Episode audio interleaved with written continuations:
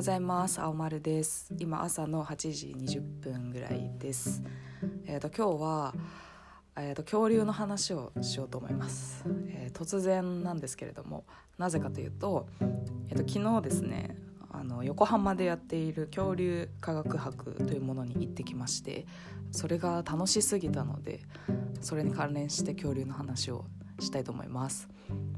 まずですねあのこの科学博を企画監修した恐竜くんっていう研究家の方がいらっしゃるんですけどその方がおっしゃってたのがこの科学博で伝えたいのはその生き物としての恐竜の姿であるとおっしゃってましたね。その彼らはあの確かに生きてて我々と同じ生き物として暮らしていたっていうことをこう感じ取ってほしいみたいなことをおっしゃってましたで、まあ、その裏にあるのがその結構あの映画とか本とか、まあ、いろんな作品でその結構恐ろしいものとかすんごいこうファンタジックなものとしてどこかこう過去の遠い存在として特別なものとして描かれがちな恐竜なんですけれど、まあ、そうではなくてこう我々のこう今のこう延長線上過去の延長線上にいるもう一生き物だったっていうことを感じてほしいっていうその特別なものではなくっていうことであのなのでこう結構あの恐竜のその老体の姿が展示されてたりなんかねこうなんていうのかなこうすごく病気をしている恐竜のその生き様みたいなものの説明があったりだとかあのなんていうんですかねこう今までの恐竜に対するイメージがもうちょっとこう深く掘り下げられるようなこう考えが巡るような展示がされてたのが印象的でした。でえっ、ー、と恐竜の時代ってあの1億6,000万年以上続いたと言われてましてで今回の展示はその1億6,000万年のうちのもう最後の、あの白亜紀の後期ですね。あの本当に恐竜がいなくなってしまうもう最後の最後の時代の恐竜たちが展示されてますでこれもそのいろんな時代の恐竜の骨格が並べられるとその事実として本当にこの恐竜の隣にこの恐竜がいたのかとかっていうのもその事実として正しく伝わらないっていう思いがどうやらあのあるらしくってなのでこう結構狭い範囲にこうフォーカスしてあのいろんな骨格が置いてありました。でもとにかくですねこの白亜紀後期の恐竜がでかくってティラノサウルスとかトリケラトプスとかもそうなんですけれどあのもうめちゃくちゃ大きいんですよね。でなんかその、まあ、理由も考えられているのがその地球が一つの大陸だったそのパンゲア大陸があった時からえーと、白亜紀の後期は、えーと、その大陸が2つに分かれてそのララミディア大陸とアパラチア大陸っていうのになったらしいんですけどそのうちのララミディア大陸が今回のそのフォーカスされている大陸でこれが結構狭かったらしいんですよね大陸として。でその中にあの肉食恐竜と草食恐竜がもう一緒にいるもんだからお互い切磋琢磨しちゃってもうどんどんでかくなったっていうことが考えられてるみたいです。で確かにそのティラノサウルスの、あの今回スタンって愛称がついてるあの恐竜くんの私物らしいんですけど骨格が置いてありましてそれ間近で見るとなんかこんなに必要あんのかなっていうぐらいあの対トリケラトプス対策なんじゃないかなっていうぐらいの顎があって、まあ、確かにその切磋琢磨してお互いでかくなったっていうのは、まあ、そう考えられるよなっていうのは思いましたね。で今回の、えーと、メインの展示がレインっていう愛称がついているトリケラトプスになるんですけれども大人のトリケラトプスの、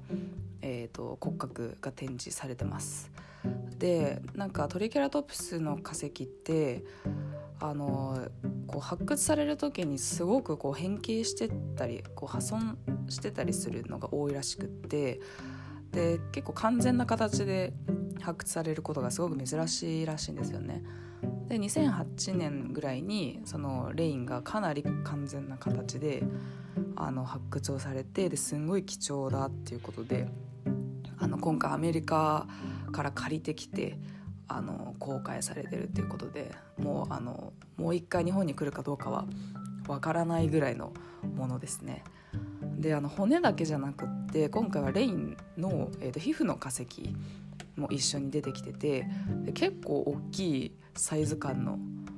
あの風呂敷ぐらいあったかなそのぐらいのもう皮膚の感じが分かるしなんか触ったらこんな感じかなっていうのがちょっと想像できるぐらいの皮膚の化石がありました。でこれも相当貴重らしいので、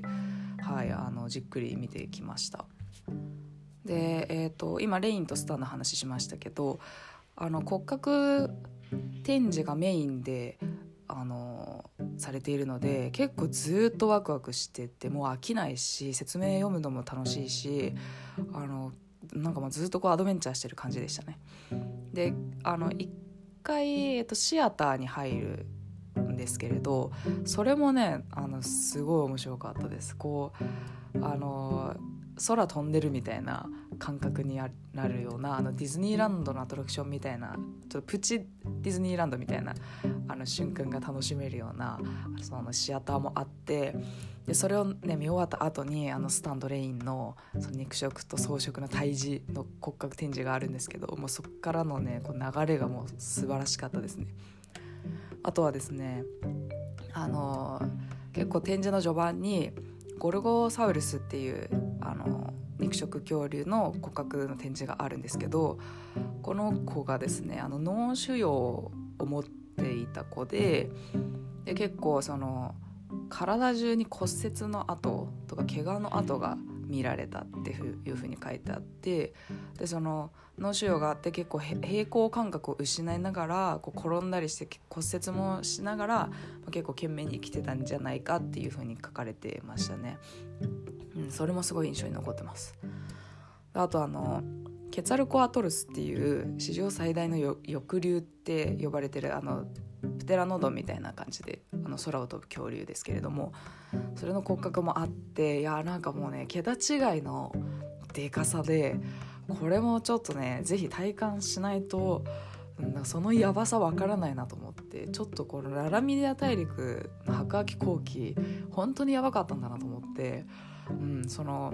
最初に生き物としての恐竜をってあの見せたかったっていう意図があるって話したんですけれどもちょっとねまだこう実感としてこ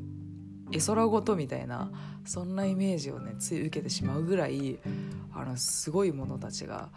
あの並んでましたねすごい面白かったです。で私はその骨格をの数々を見ながらその発掘していた人たちのこともちょっと想像してたんですけどそれも想像するだけでもうゾクゾクしましたねなんかこう掘っててどういう作業なのか全然わかんないんですけどこう掘ってて次々と骨が出てきてでこれはもしかして今まだ見つけられてないあいつの骨なんじゃないとかって思う瞬間が絶対あるよなと思って。てでそれはその、ね、発掘する仕事人生の中で一回出会うか出会わないかぐらいのその、ね、確率なのかもしれないんですけどその瞬間の気持ち考えただけで結構ゾクゾクしましたね。はい。もう素晴らしい体験でした。であのなんか今結構小話みたいにあのいろいろな情報を話しているんですけれど、まあ、なんでそんなにあの知ってるかっていうとえっと、バイリンガルニュースっていう私があのヘビーリスナーで聞いてるポッドキャストがありましてでこれあの前なんかのエピソードであのおすすめポッドキャストみたいな時にあのちらっと羅列したポッドキャストなんですけどあの基本的に、えーと、マミさんっていう日本の女性の方とマイケルさんっていうあのアメリカかな？の、えーと男性の方が2人でやっててで普段はそのニュースを取り上げて2人で日本語と英語を織り交ぜて会話するっていうようなポッドキャストなんですけどたまにあのゲスト会があって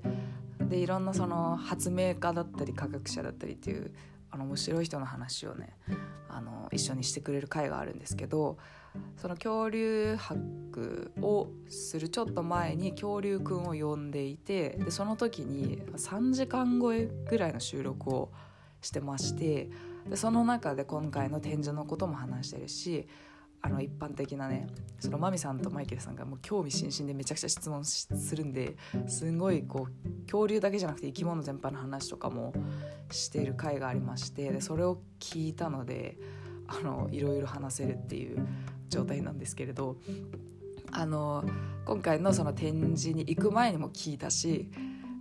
展示行ってきた後もあの聞いてるっていうそんな状態です。でももうどっちともすごい楽しいですね。あの特に展示行ってきた後の話はものすごく面白いです。その話のビジュアルがわかるのではい。なのでちょっとハサミで聞いてみるのをおすすめします。でですね、まあ、このゲスト会の収録の中では、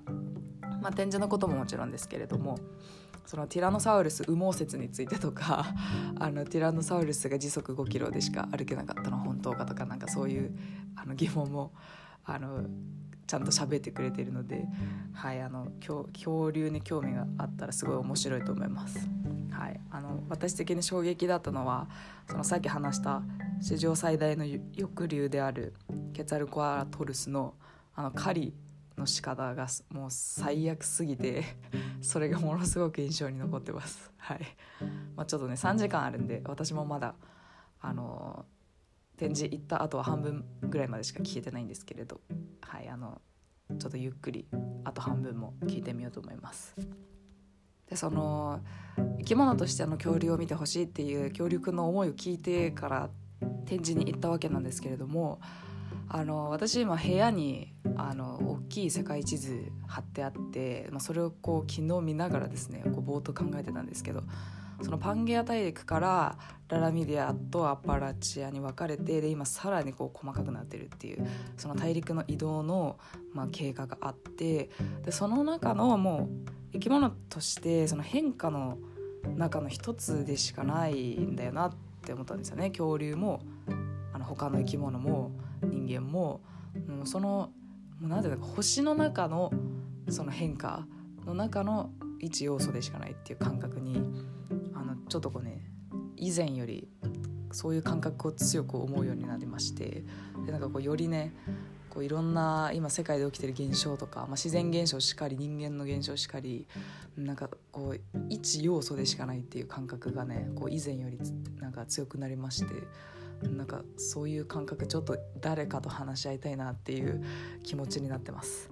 はいでは今日はここまでにいたします。青丸でした。